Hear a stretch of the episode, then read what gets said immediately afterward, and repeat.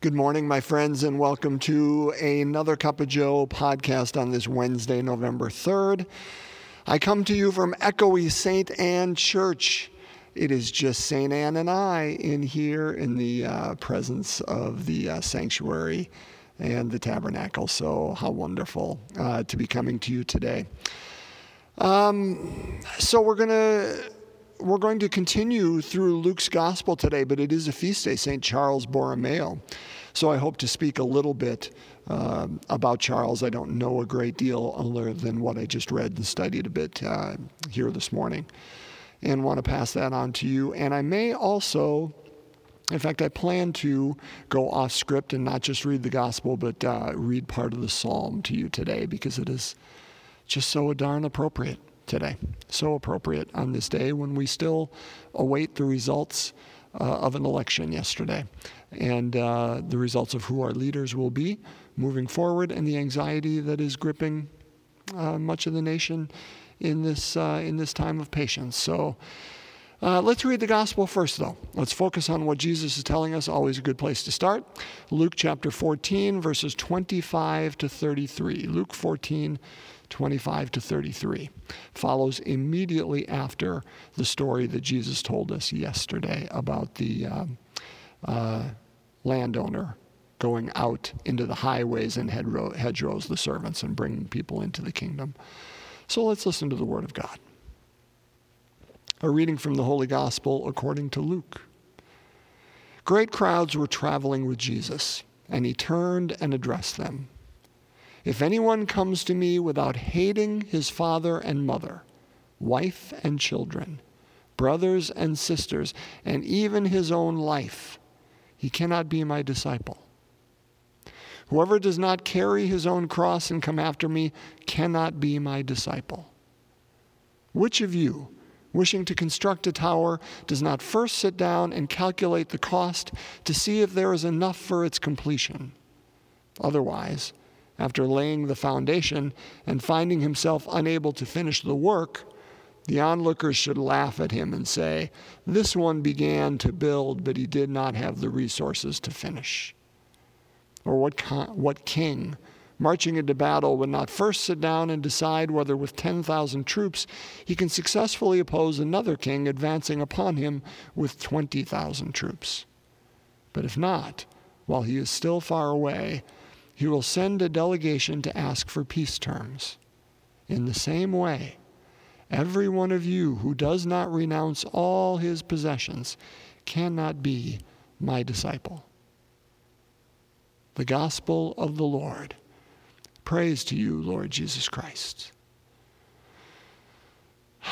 And so, again, I, I, think we had a similar gospel to this not long ago, uh, where Jesus used that same intense imagery. Is our God inviting us today to hate our mother and father, to hate our spouse and our children, to hate our siblings, to even hate our own life? That's strong words. I mean, that's, that's what it's saying here. I cannot imagine that to be the truth. Now, again, don't want to presume anything.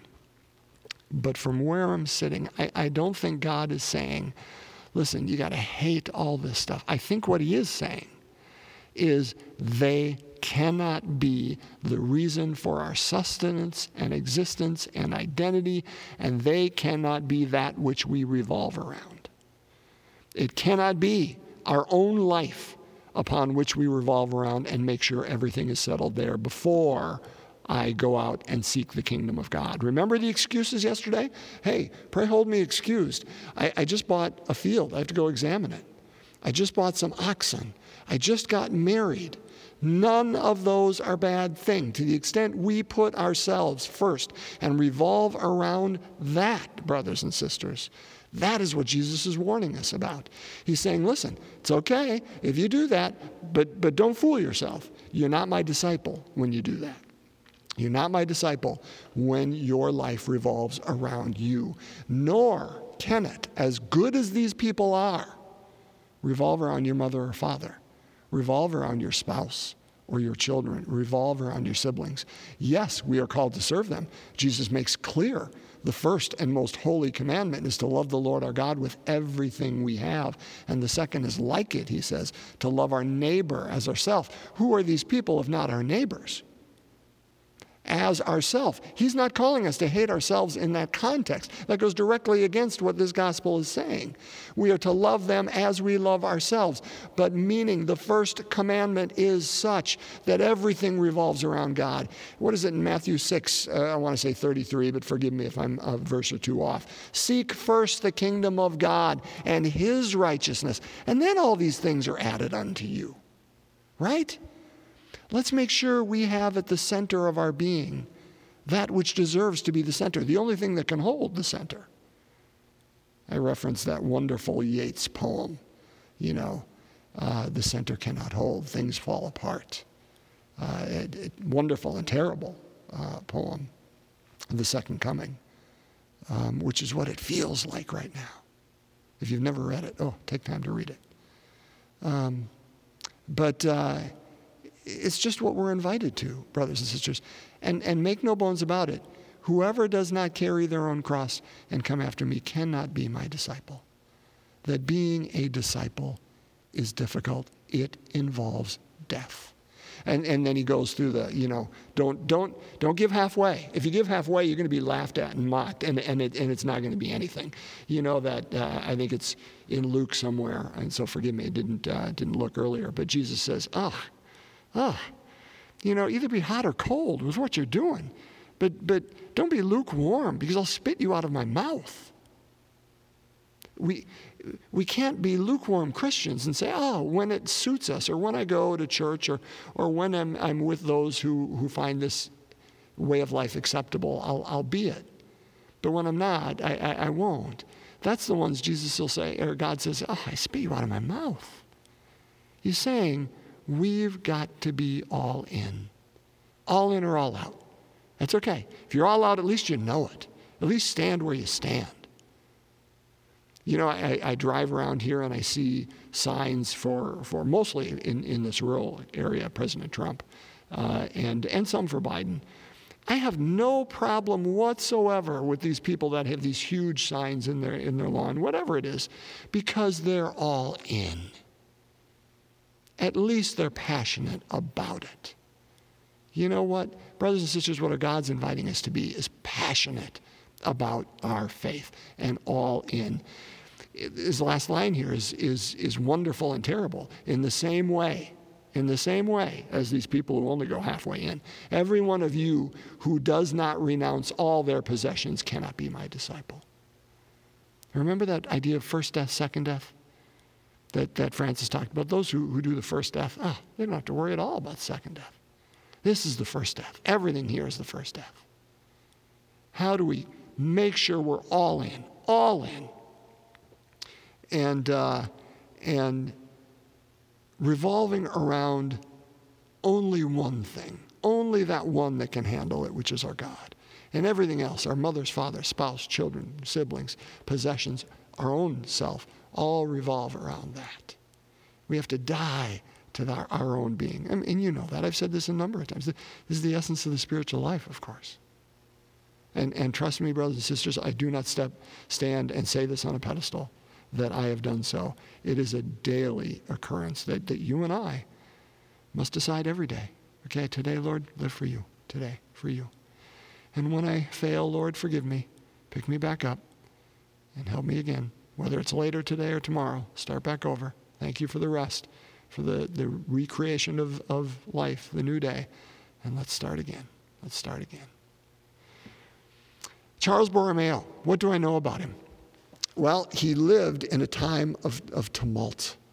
He lived in a time of change, in a time where people didn't know what was coming or going. And so, if nothing else, what an appropriate feast day today on November 4th uh, that we, brothers and sisters, no matter what you are going through right now, today, and any anxiety you may carry or, or agenda or, or need to, to see one thing or another, we're not the first generation to do this.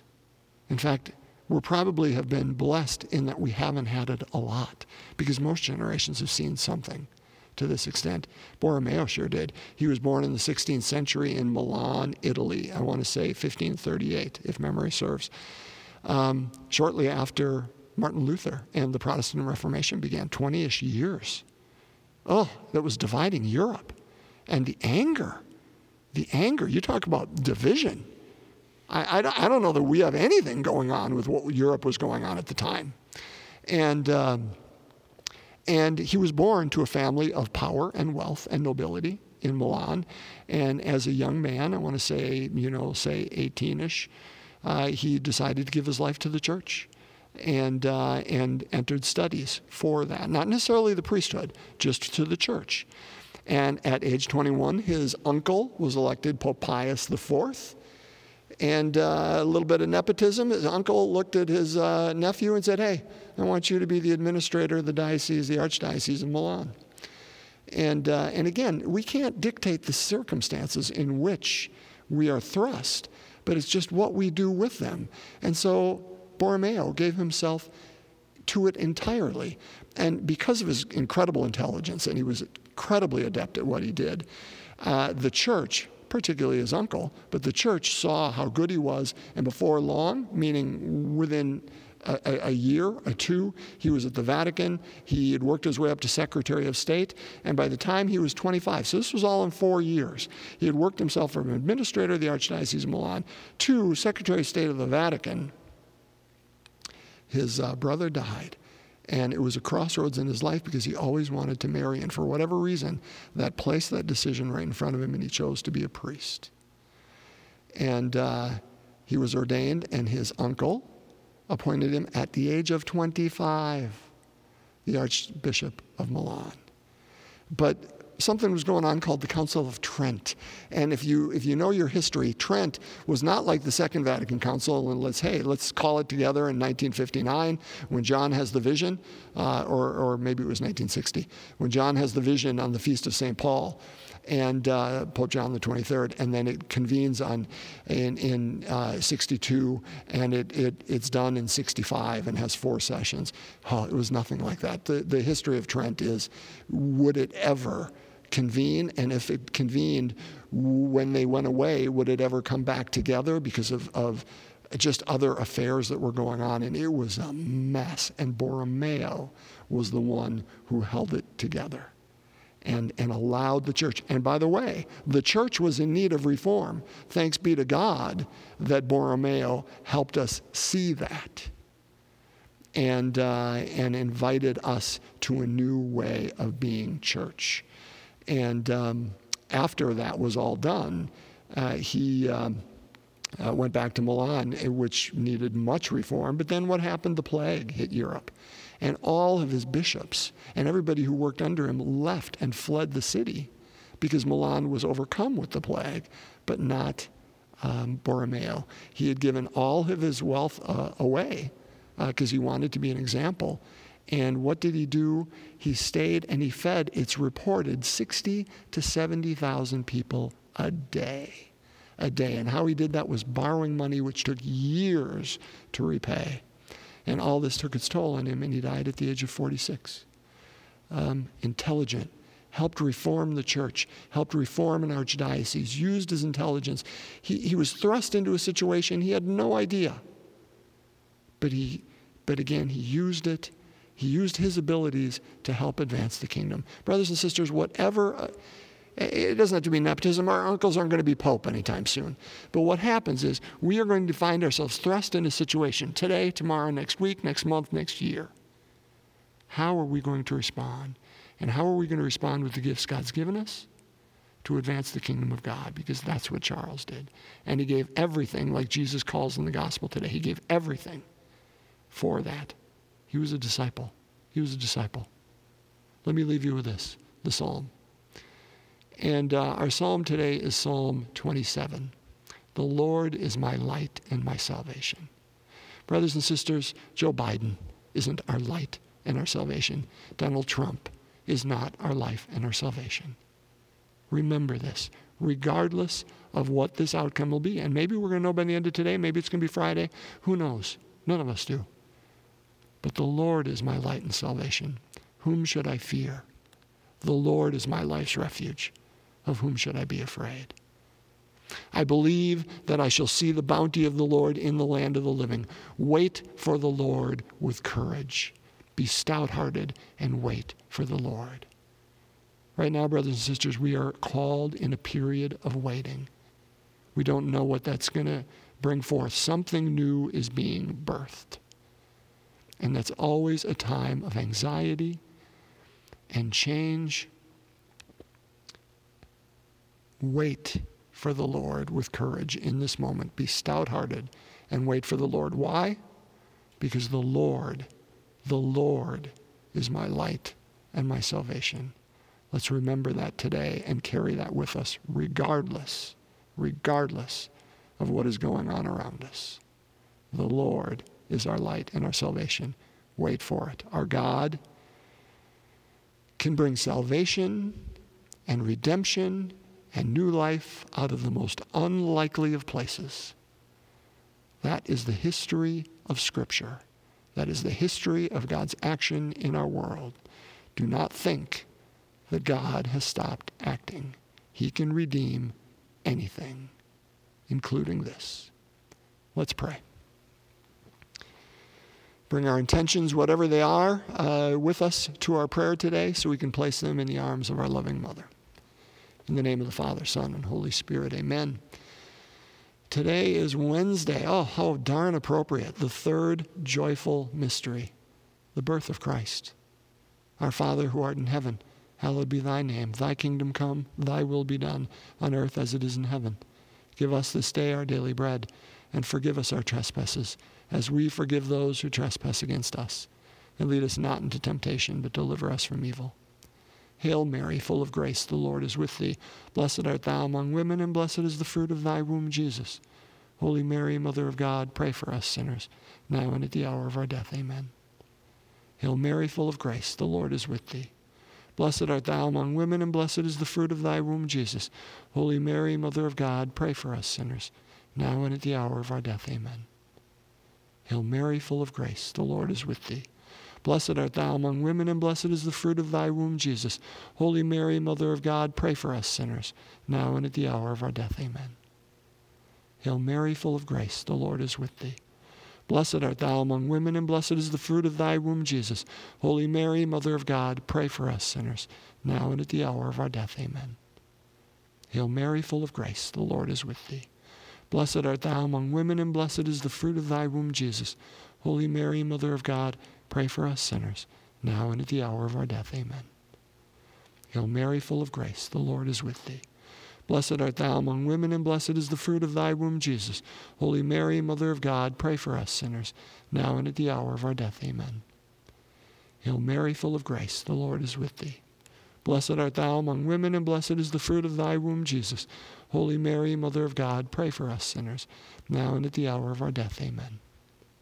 Hail Mary, full of grace, the Lord is with thee. Blessed art thou among women, and blessed is the fruit of thy womb, Jesus. Holy Mary, Mother of God, pray for us sinners, now and at the hour of our death. Amen. Hail Mary, full of grace, the Lord is with thee. Blessed art thou among women, and blessed is the fruit of thy womb, Jesus. Holy Mary, Mother of God, pray for us sinners, now and at the hour of our death. Amen. Hail Mary, full of grace, the Lord is with thee. Blessed art thou among women, and blessed is the fruit of thy womb, Jesus. Holy Mary, Mother of God, pray for us sinners, now and at the hour of our death. Amen. Glory be to the Father, and to the Son, and to the Holy Spirit, as it was in the beginning, is now, and ever shall be, world without end. Amen. O my Jesus, forgive us our sins, save us from the fires of hell. Lead all souls to heaven, especially those in most need of thy mercy. In the name of the Father, Son, and Holy Spirit, amen. St. Charles Borromeo, pray for us. God's peace, my friends.